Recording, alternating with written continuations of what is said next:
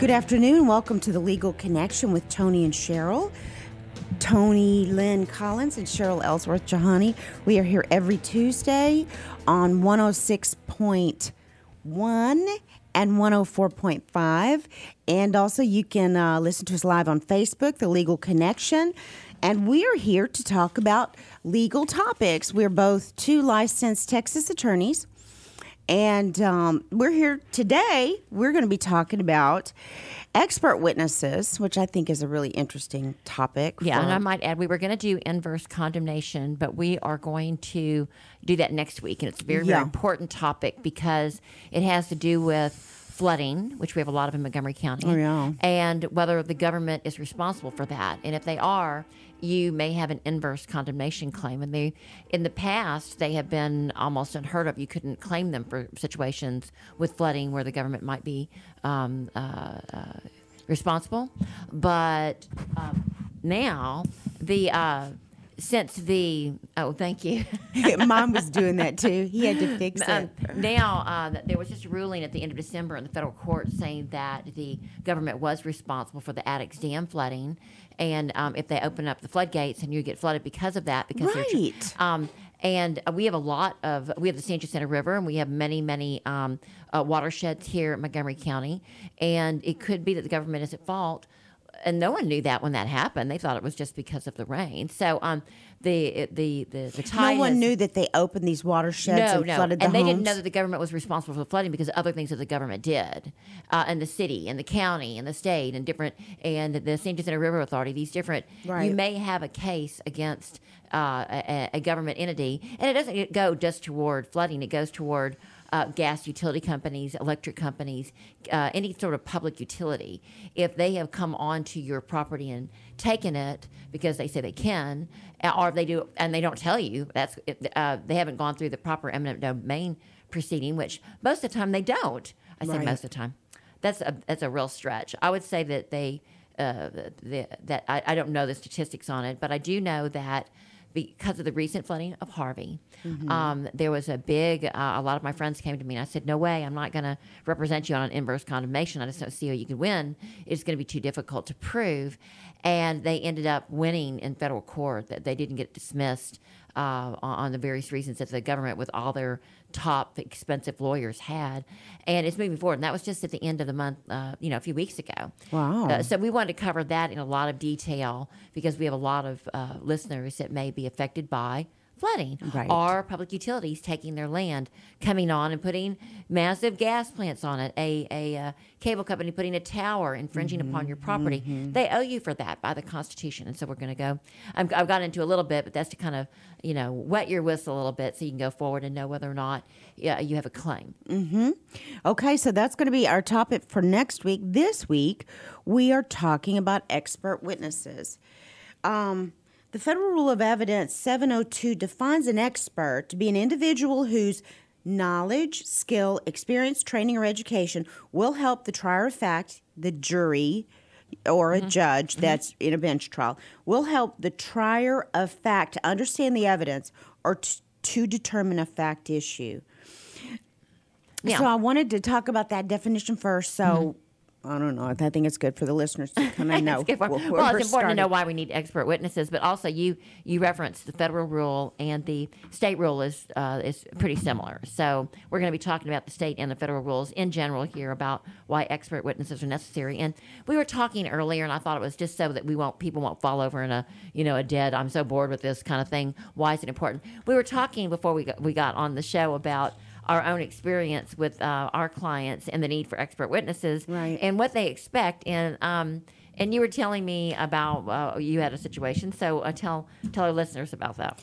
Well, it's just uh, uh, it's a corporate case. It's a breach of fiduciary duty and conversion and statutory theft case where uh, someone came in and well, there were business partners uh, that were owned three people two one man and one woman that were married to each mm-hmm. other and then a third mm-hmm. party a friend they started a corporation. Mm-hmm. The man and woman went through a divorce and so the third party friend just basically took over the company. He seized the moment. Took advantage of a situation where he knew that the other two parties were arguing and they were both kind of uh, uh, kind Confused of coming and- getting up you know kind of schmoozing up to him because they needed them for a different case or divorce case. And he took advantage of them by slowly uh, stealing the money away like i'm your friend to one and i'm your friend to the other mm-hmm. and was committing fraud. He was a very mm-hmm. bad person. He was the devil. He had mm-hmm. that's the reason we pray the st michael prayer because of the little demons getting people and they mean well because you've partnered up with them just like just like an, your your your husband's a lot of times or your ex-husband which reminds me and i don't want to go off on a tangent but did you read in the paper this weekend where um, this lady um, that she was going through a divorce with her husband over i think in the spring area um, and uh, he uh, they'd been married for you know over 40 years. Did you know which uh, case i'm talking about? Okay well let me just finish because it goes to this uh, to some extent. Um, she uh, they were going through a divorce they were separated she, the, real nice house. He was going to come over and pick up some of his stuff pretty standard. Right. but he showed up she was 68 or is 68 and he was 66 kind of give you a little foreshadowing of what happened. And um, he came over to get his stuff in his girlfriend's car. But he also had planned to go to lunch with his estranged wife. So she's probably thinking oh we're going to talk and we're still good. We were married for so long. Right. but i'm sure his his younger girlfriend and her new hot wide car that he's driving up in when the wife saw this she as they say snapped i believe. I don't know. I'm not her attorney. I'm only reading this in the paper so i don't have Right. any insight on it. But um but she um she when he came in th- he confronted her to get his stuff and she admits she was mad about it and um and then they got in a fight and she was threatening him i guess so that he would maybe you know i don't know what she was thinking but she said she had a temper and she shot him in the stomach and he died Oh gosh. and why does that lead to our expert witness? It- Because it goes toward um, when you believe that you know somebody very well, and when you're married to them or you're in partnership with them for many years, that you have so much trust with this person, and then suddenly you're done wrong, and that trust goes out the window. There's a lot of emotion involved. Yeah. You cannot believe that this person that you had this much this strong of a relationship with with such a strong trust which is the most important thing in life is trust with somebody so they would do that that's when things when things go wrong and they they they stab you in the back and they dupe you or they do something that's not in line with what you believe then it can get violent it can get things that you don't expect to happen happen Right. like what happened this week with this woman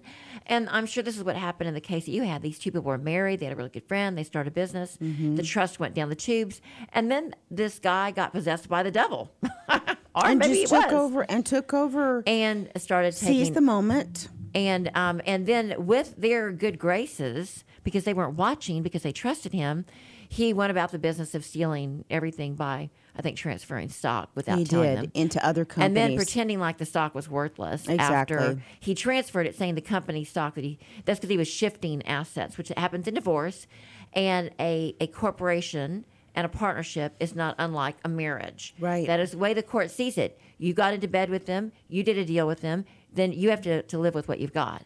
And that's what we have here. And that's why I needed the expert. we need an expert because the expert, unlike lay witnesses, is a um, and I'm just going to throw this out here. Attorneys and parties parties do not get to choose their lay witnesses, or their parties for that matter. You get to choose who you can go to corporation with, but you don't get to pick who your witnesses are, who your fact witnesses are. right. Who saw what and all of that. The fact witnesses will be the people who happen to be on the scene at the time, Mm-hmm. who are involved in the case, who are going to come forward and tell the jury not hearsay, but what actually happened, what they know.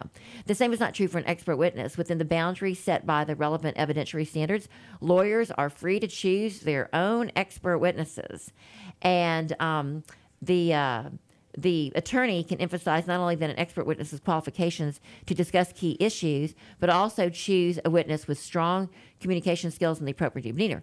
The bottom line is you finally get to bring somebody in that doesn't have anything to do with the case that's going to tell the, the judge not you can't just bring somebody in to talk about it they've got to be an expert they're going to sway the jury or sway the judge with information that's going to help the, your, your position of the case. And the reason we were talking about this is because we have many, many cases that we, we banter over with each other as consulting attorneys um, on uh, what on on I'm thinking about our different experts.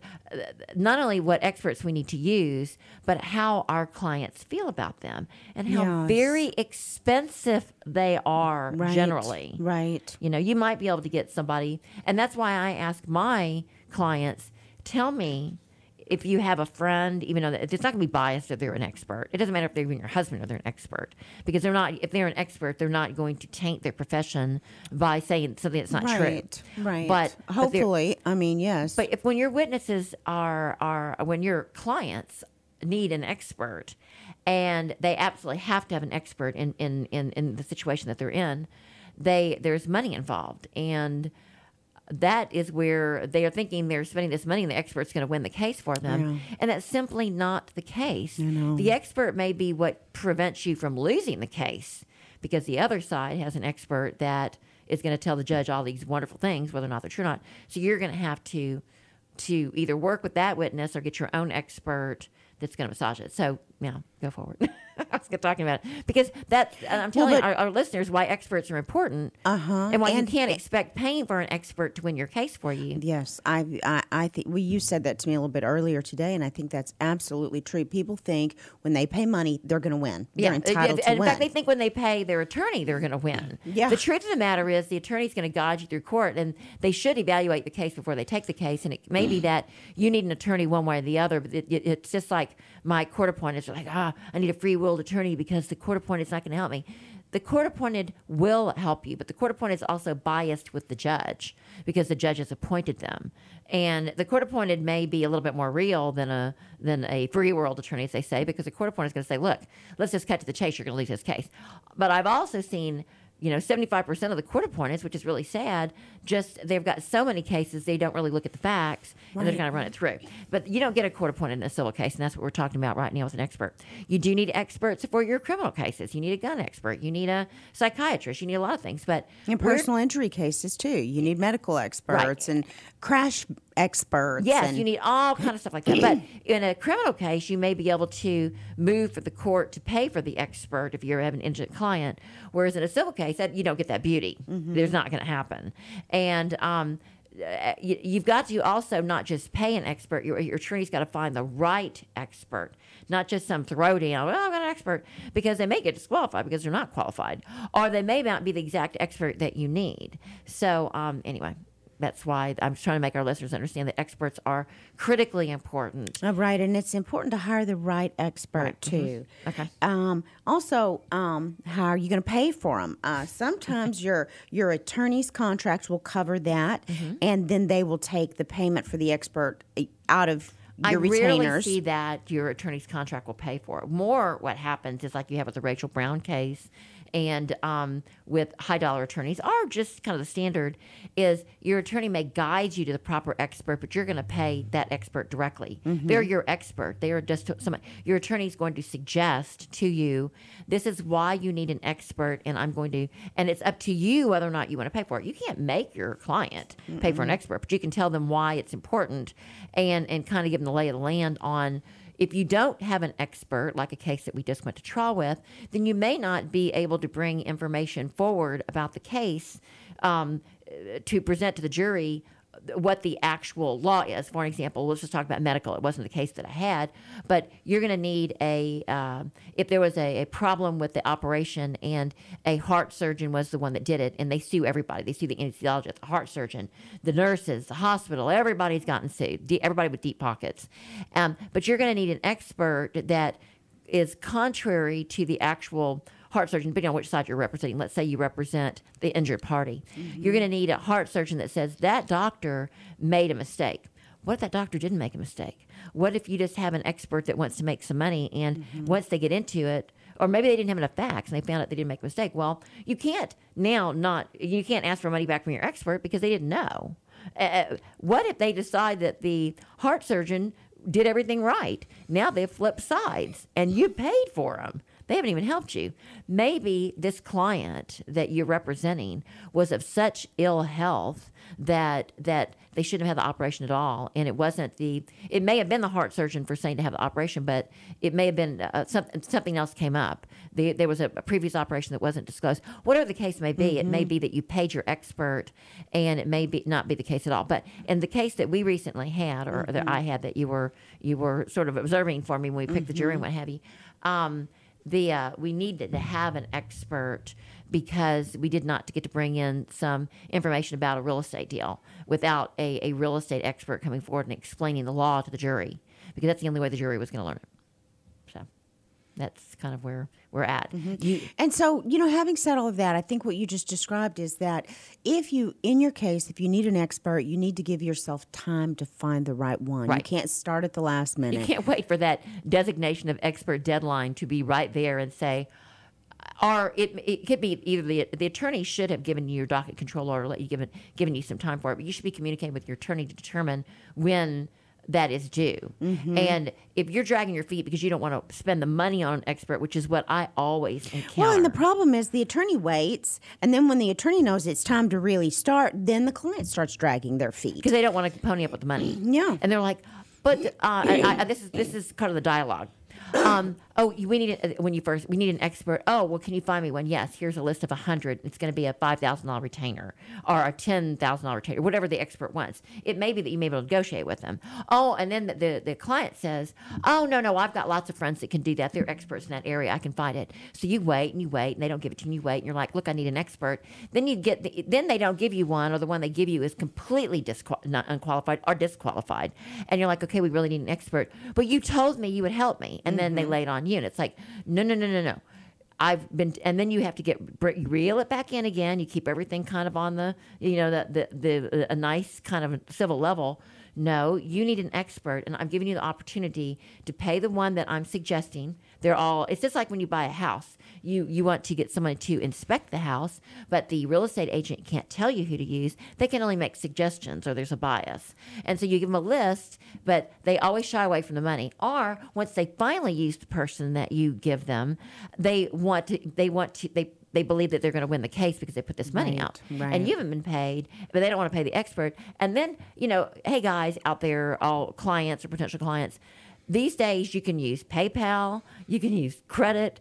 Uh, experts can be paid. You can work out a credit payment plan, mm-hmm. but do not wait until the last minute and then you know cry me a river because you don't have an expert, and then you can't lay it on your attorney. But I will say this: if your attorney has not given you the expert that you need and the opportunity to choose from a pool of them, um, then the attorney's at fault too. Um, if you miss your expert deadline, without question, uh, you if maybe by just a few days, you want to uh, request leave of court to put your expert in, more than likely the judge is going to allow you to have put the expert in if you're a few months out and you're just a few days missing for one reason or other. Stuff like that happens all the time. Mm-hmm. So um, don't think, oh, woe is me. You know, my I don't have an expert. No. Um, as a good attorney or somebody that needs one, or if you're watching your own case, know that if you need an expert, then you need to get you need to be looking for it upfront, timely. Um, you know, expect it to cost some money. This is not free.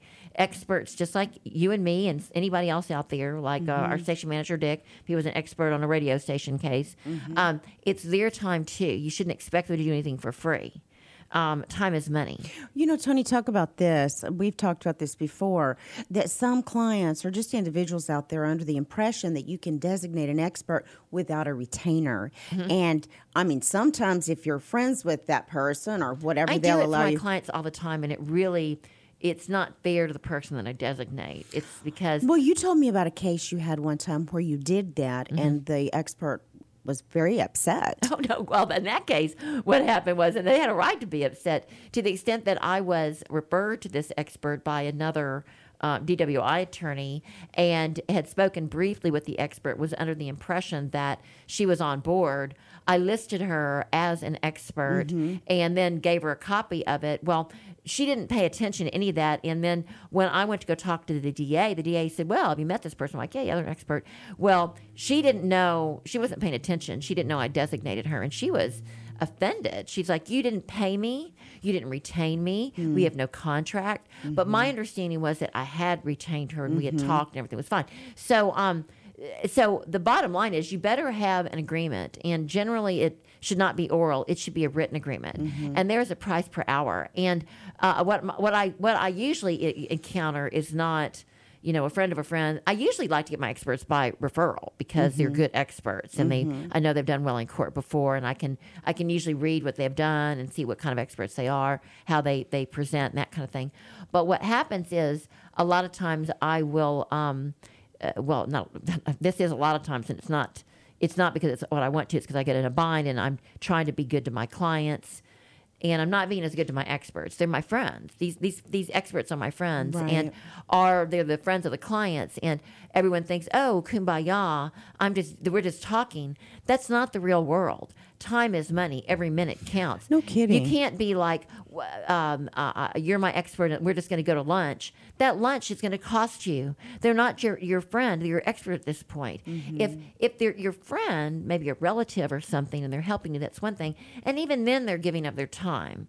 So you have to approach an expert as though this is business, like a mechanic for your car. They're your friends, but they're charging you. Not be shocked and dismayed when you get a bill from them because they're doing you a favor. This is time out of their life. So there has to be a pretty good understanding of a lot of things when you get an expert. What you need them for, are they the right expert for it? So you're not going to be charged generally if it's a consultation to find out if they're the expert Right. you need. And then what if you find out? I just had this happen to me. I said, these people said, no, no, no, I've got an expert. I want to pay an expert.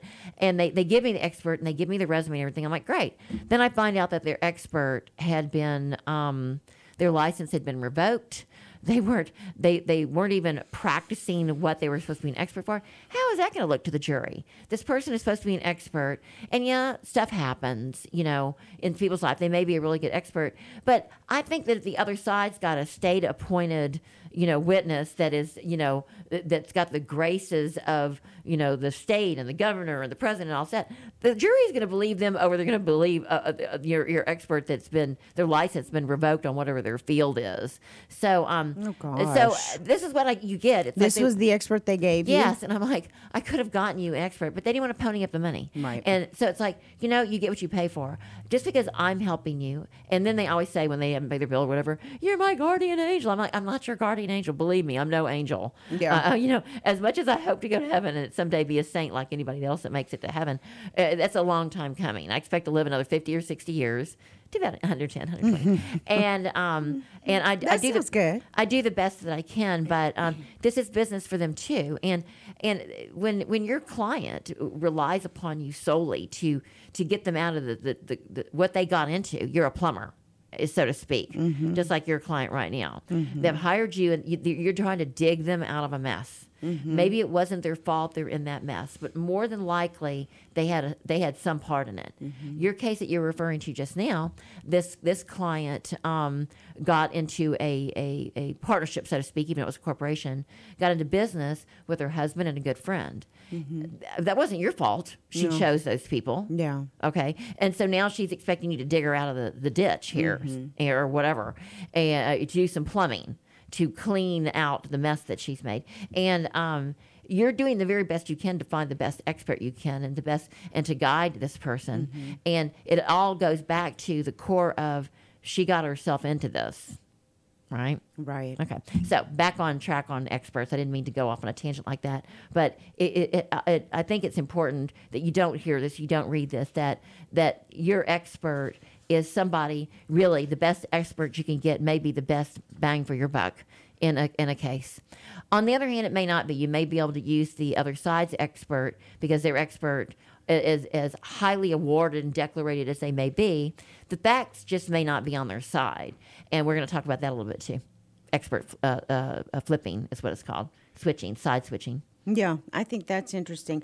Well, okay, so just a few uh, pointers here. When not to hire an expert witness, when you don't need one, when uh, all that um, is is relied on by the trier of fact, which is the jury or the judge if it's a bench trial, are commonly known things in in a um, in the community and in a person's thinking. But if you require an expert, we talked about that Mm-hmm. before, medical experts.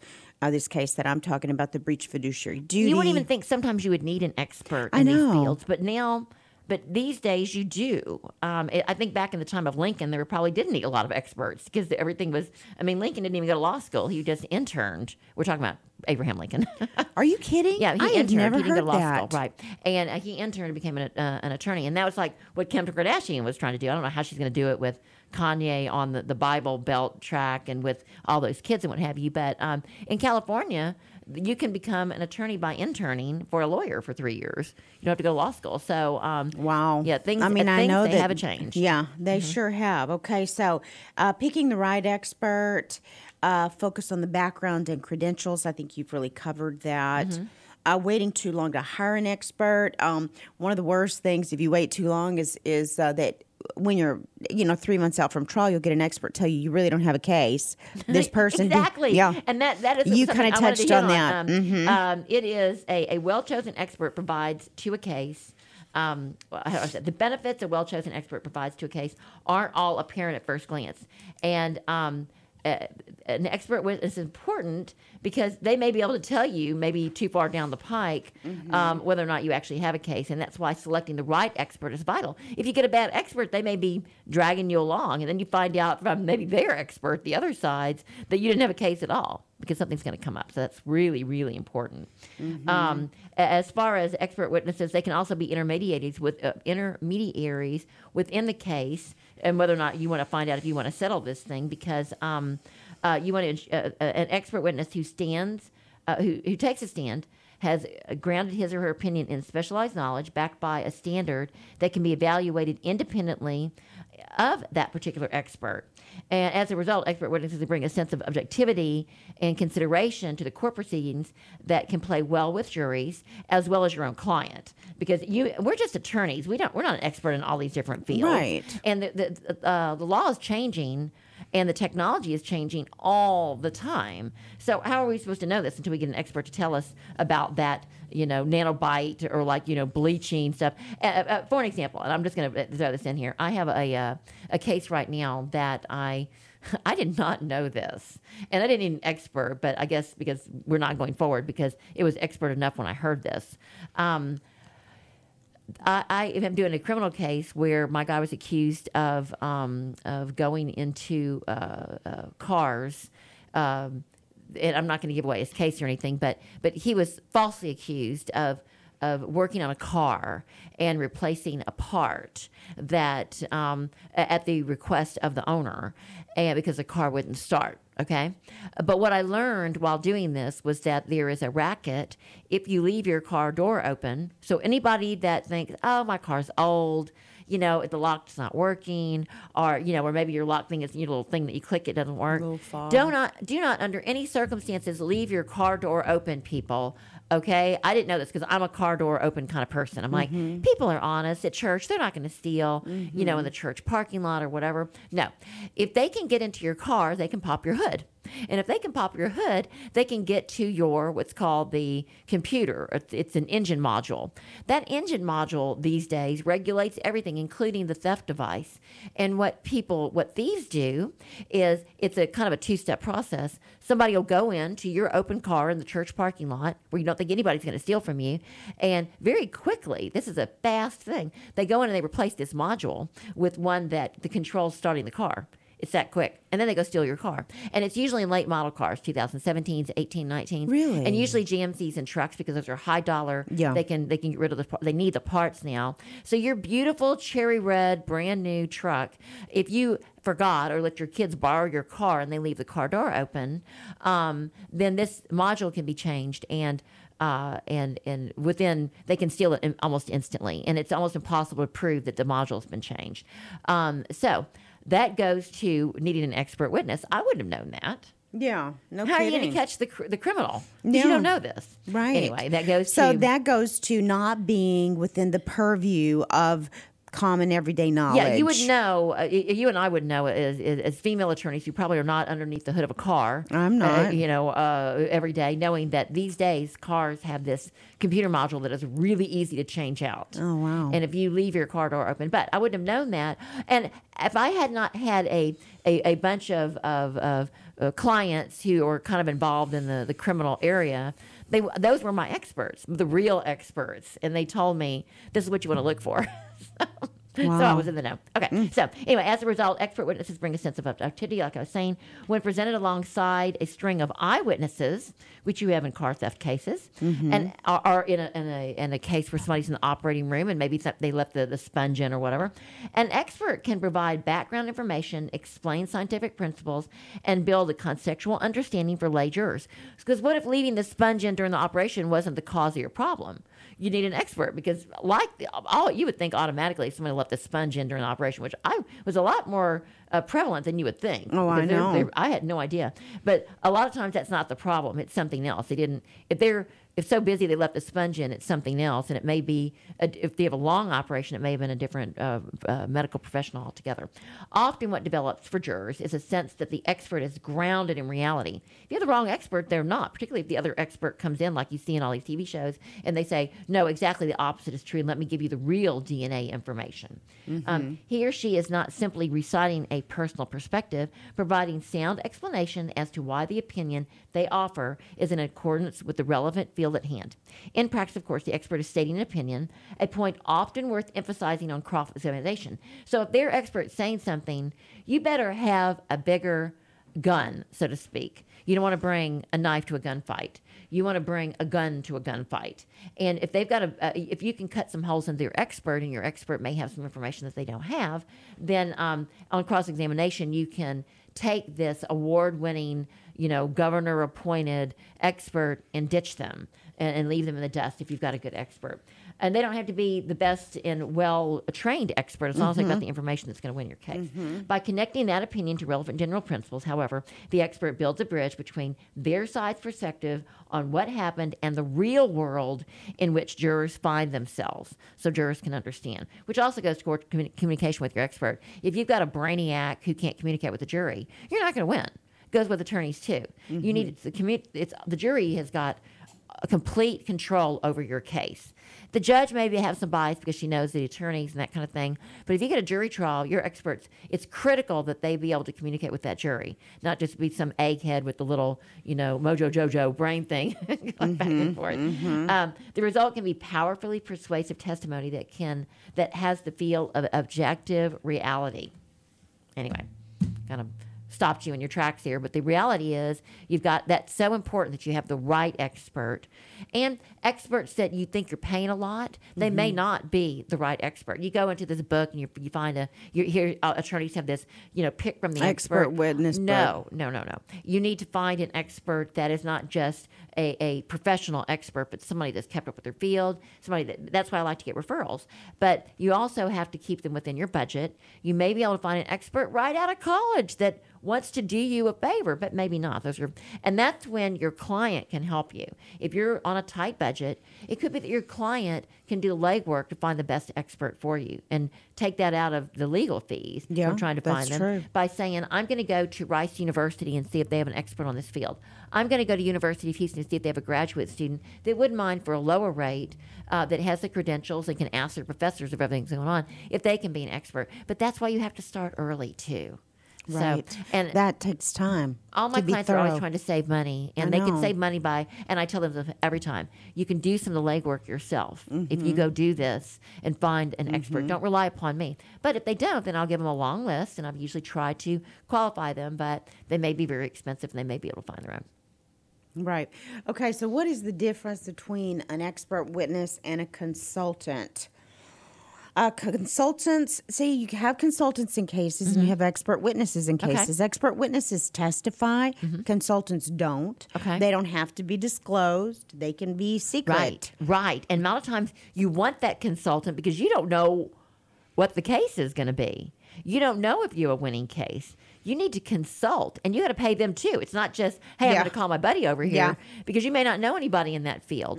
So consulting um, expert is uh, expert witness is very very important because you may not want to go forward with with that particular witness. That's why you don't want to have a throwdown witness. You don't know what they're going to say. They better be consultant 1st So what happens next? Well, they can be retained as a consultant, and it's possible that uh, you they can switch over to a testifying expert witness. Mm-hmm. And expert witnesses can also be switched over to consulting witnesses. I just drafted a contract that had all of that in there. If I want Mm-hmm. So you want to pull them back from being an expert where everything's disclosed. maybe something yeah maybe they yeah, they- Mm-hmm. discovered something that you don't want them to testify about and so you pull them Yeah.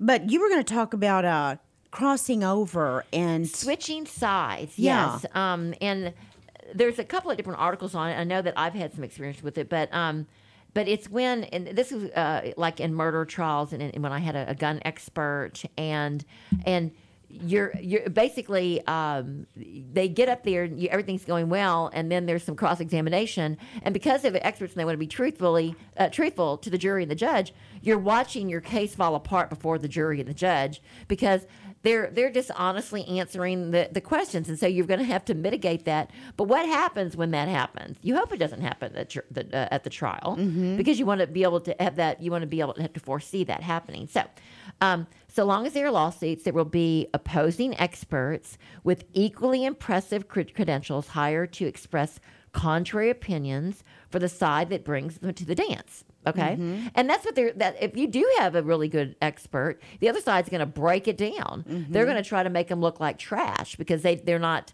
they're not sh- uh, making your position look good. Okay, um, but what do you do when your opponent discovers that, like most honest experts, yours concedes that there is an on the other hand side to the opinion. So they've kind of neutralized something you paid top dollar for. It's your winning case. You're going forward. This is the smoking gun, so to speak. It may not even be the gun. That's what was in the murder case was that the gun didn't work, and then it ends up that I couldn't use him because he was saying, "Well, look, the gun worked perfectly." It's like that is not what my client said. They said it didn't, and um, there was no time to get a new expert, so I had to use their expert, sort of side switching, so to speak. Now, uh, because my their side didn't say the gun didn't work, mine did. Had to get rid of him. I loved him to death. He was being honest with me. Um, uh, suppose that your opponent decides that they like your expert's testimony so much that they want to offer it in their case. Ladies and gentlemen, don't take my word for it. Take the words of the expert retained by the defendants themselves. What a beautiful thing that would be. You hmm. haven't, I don't know if it happens a lot. You see it on TV a lot. Um, the distinguished doctor whose credentials are so unassailable that they agreed to pay $1,000 an hour for his opinion, and they do charge mm-hmm. up to more than $1,000 an hour. Mm-hmm. And he dutifully came up with the opinion that they happily paid for. Then he conceded that there is an other hand. Okay, mm-hmm. that's bad. You don't know what opinion they're going to write because you waited too long to hire them, and then they come up with an opinion because they're being honest that doesn't really help your case. Then what mm-hmm. do you do? Well, you, they better be your consultant first. That's for sure.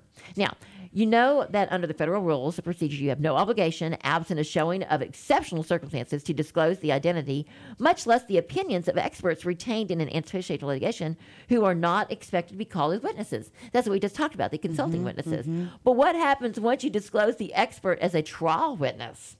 Can you take it back? Can you stop your opponent from using that witness by saying that you no longer intend to call them as a witness?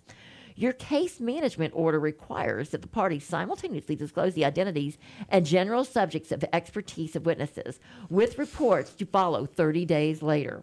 So, suppose you designate Doctor Who, I love all of these old movies, mm-hmm. but decide not to use him as a witness before filing his expert report. Can your opponent, Mr. What, serve interrogatories to find out what Doctor Who was going to say that got him delisted? Suppose you decide not to call Doctor Who uh, after submitting his report, but after his dep- and but before his deposition. These are all things you have to question because we're all we've all been in this bind to some extent before. Uh, may, hopefully not your defendants, but I'm giving you a heads up as well as your defendants and and our station manager who one day might need an expert witness. Can your co-defendant, Miss I don't know. Uh, I don't know is the name here. Uh, nevertheless, compel a deposition. Who's on first? Once a report is filed, the expert belongs to either side. Actually, the answer is far less complicated or amusing than an Abbott Costello sketch. You can change your mind and shield a witness from discovery after disclosure and before a report is tendered. But once an expert's opinion are disclosed, they are fair game and can be used by either side, which makes perfect sense because the expert opinion is filed with the court. Like, for an example, medical malpractice, the expert opinion must be filed within 30, with, if there's a 30 day uh, uh, uh, limitations period. Once you disclose them, they have 30 days to file their expert opinion. And if it's not filed, you lose your case. It's absolutely your case is going to be dismissed if you don't meet that 30 day deadline. So you better know what they're going to say before. I mean, you're, you're, you're playing with fire here. You better have a good expert and you better consult. And, and this all has to happen right, maybe before you file the petition for that matter. Um, the, but the problem is, you have uh, when you file your petition, you may have a two-year statute of limitations on medical malpractice, so you have to file a petition. So you got to be moving Right. pretty quick here. Yeah. The mere revelation of a name of the witness doesn't preclude a change, of course, because the disclosure under the federal rules requires both disclosure of the identity of the witness and an accompanied writing report containing their opinions. But the report is the point of no return. Okay, mm-hmm. you can disclose and you can yank it right back again, but you, that report is everything. So you're going to like be talking to your witness before this report is rendered. You're going to be looking at the draft report and asking a lot of questions to your client and to the expert because you don't know the facts. It could be that your expert's got an amazing opinion and he's exactly what you need because your client hasn't given you every fact. So you're gonna, uh, the, the client may clear it all up for you, and then you're on the road to uh, uh, what uh, perdition. Uh-huh. The road to Okay. perdition. Prior to 2009, the prevailing view was that one could change one's mind at any time. If a designating party withdrew its disclosed expert as a witness, the witness was magically reconstituted as a consulting expert immune from discovery. But Judge Frank Easterbrook of the U.S. Court of Appeals in the Seventh Circuit, and it's going to apply here also, um, and we're in the Fifth Circuit, took the magic out of the equation when he held a witness identified as a testimonial expert is available to either side. Uh, such a person can't be transformed after the report has been disclosed, which we just said. Uh, now, if it happens to you, be sure to ask for a motion in limine ruling that no mention can be made of who retained the expert. It won't take all the sting out, but it will help. It will help you once that, that expert opinion is disclosed. And you may not win it, but it, the judge may, because it's such a bias, allow you not to show that you are the one that retained them. However, if you forget to ask, and I hope you don't, don't assume that the appellate court will fix it, since courts find it is error, but not reversible error, to allow the opposing party who called the other side's expert to elicit testimony about how the witness was retained. So you're not out of the woods completely, but it's a kind of a mitigating factor for you. So it's a good idea to depose experts after all. Um, I have written in uh, prior uh, uh, uh, uh, cases that I've, I've helped some people with about the calculation of taking an opposing expert's deposition. And I've cautioned that you should twice think about doing it, since you are far more likely about taking the deposition to expand the per, the permission, um, the original scope of the expert's trial testimony then you are to learn something useful. Um, so depositions can be helpful. I don't like depositions, as I've told you before, unless I'm on the other side deposing the other parties' witnesses and experts. I don't like my own to be deposed because I don't know what they're going to say yet. Something may come out. So um, I avoid that, I, uh, particularly when the de- deposition is asked for by the opposing side. They pay for the deposition. So ask away. Um, if my expert comes forth, I usually, you know, and we can go over that on a different, uh, in a different show on how to prepare your expert for a deposition. But I generally do not like because you're putting them on the stand. You don't know what they're going to say. It's just like what we have right now with the um, impeachment situation with um, President Trump. Right. They don't want to bring more witnesses forth that weren't brought brought forth by the House Right. because they know what they're going to say. Right. It- it's an open. You have no idea. Uh, silence is golden. You may be better off with exactly what you've got, which I believe it's what the Senate's going to do anyway, because the House should have brought all those people. Uh, Now, if they wanted to bring them forward, they should have brought them forward in the House because the House had the burden of proof. Right. their onus. Um, now, um, this was not an original thought by me as, uh, with, with regard to depositions of experts. Um, uh, I I stole it from a Homer classic. but the possibility of opponents using adverse expert testimony raises a completely new issue. If you think that there is any possibility that you may want to offer testimony from your opponent's expert, then you may want to preserve that testimony in a deposition. Uh, that's why I want to depose the opponent's test- expert. Um, and that's why usually people wait to the last minute to let the people know who their expert is.